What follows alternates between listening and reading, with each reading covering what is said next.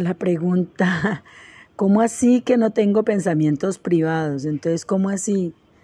Entonces, ¿dónde está mi libre albedrío? ¿Dónde está mi libertad? ¿Dónde está mi privacidad? bueno, a ver, sí, no tienes pensamientos privados. No tenemos pensamientos privados. No tenemos pensamientos privados y lo podemos corroborar. La invitación es a corroborarlo. La invitación es a corroborarlo, si yo dije eso, pero la invitación es a corroborarlo porque, porque no lo podemos tomar como una creencia, ni porque lo dice un libro, o sea, que porque el libro azul lo diga, eso no significa nada. Ese libro lo escribió una persona. O sea, eh, tenemos es que corroborar, corroborar esto que estamos proponiendo acá. Entonces, no tengo pensamientos privados pues yo te invito a que te intentes corroborarlo. Por ejemplo, cuando, incluso, mm, no sé si a ustedes les habrá pasado, pero a mí sí. Cuando yo hago una búsqueda en Google, cualquier búsqueda que yo hago, como a los 5 o 10 minutos me están llegando una cantidad de links relacionados con esa búsqueda. O sea, como si me leyeran el pensamiento, como que si supieran qué es lo que yo necesito. O sea, es una cosa curiosísima. Pero bueno, Aparte de eso, no sé si a ustedes les pasa, les ha pasado también con el tema de las redes sociales o del manejo pues del, ya le conocen a uno pues todos los datos y todo, uno no tiene una, una vida privada, sino que ya pues le saben hasta los gustos y todo. Pero bueno, hablando ya eh, seriamente, em, bueno, eso también es serio, pero eh, hablando del tema que nos corresponde, no tengo pensamientos privados, quiere decir que cuando tú piensas algo y le das refuerzo positivo, eso que tú piensas tiene un efecto, te hace una resonancia. O sea, tus pensamientos, cuando tú los piensas, ellos actúan y regresan trayéndote consecuencias. ¿Sí? O sea, tus pensamientos no son inocuos, tus pensamientos te traen consecuencias.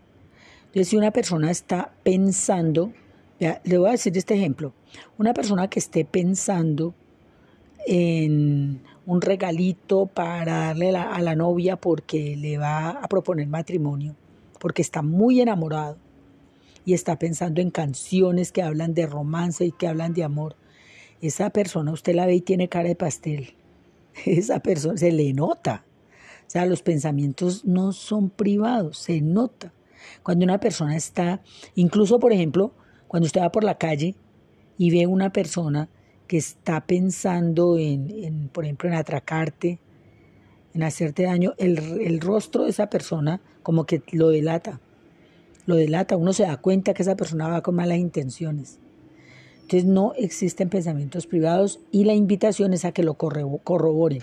No se enojen conmigo por lo que yo planteo, porque es que lo que yo planteo a veces parece, muchas veces, por ejemplo, cuando, cuando me apasiono mucho con el tema del estoicismo, ahí sí que sueno como cruel y como, y como muy, muy dura, porque yo hablo pues del memento mori, que es a pensar pues en la muerte, es una propuesta del estoicismo de, de, de todos los días tener en cuenta que hemos muerto ese día.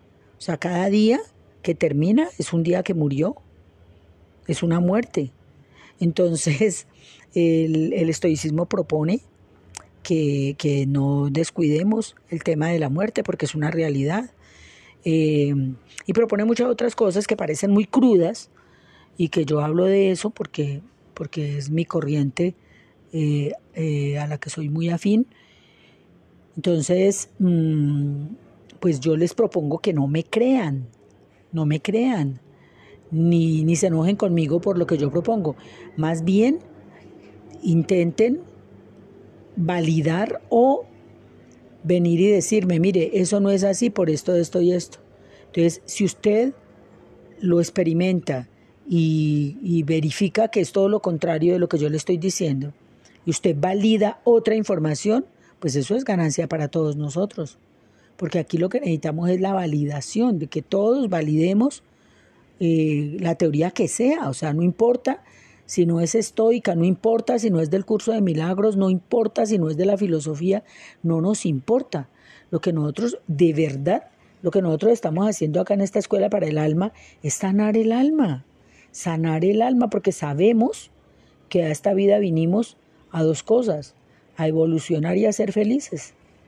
Entonces, si evolucionamos y somos felices, no importa el método, no importa de dónde venga la teoría, no importa cuál sea el mecanismo, porque estamos aquí es para eso. Y lo que estamos compartiendo es precisamente toda esta cantidad de herramientas que a lo largo de nuestra vida nos han servido tanto que hemos logrado llegar a ser unos viejitos chéveres, unos viejitos alegres, felices, pues tenemos nuestros ratos difíciles y todavía los avatares de la vida pues están allí, o sea, no, no estamos pues caminando sobre las aguas, pero hemos ganado al menos muchos espacios de paz, de tranquilidad, de armonía y, pues eh, eso es lo que queremos compartir. Y lo que ustedes o la mayoría de ustedes que se toman la molestia de venir hasta aquí todos los días y regalarnos una hora de su tiempo,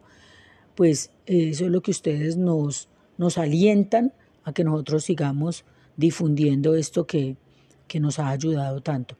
Pero si ustedes conocen algo que sirva, por favor compártanlo porque para eso es que es esta escuela. ¿Ok?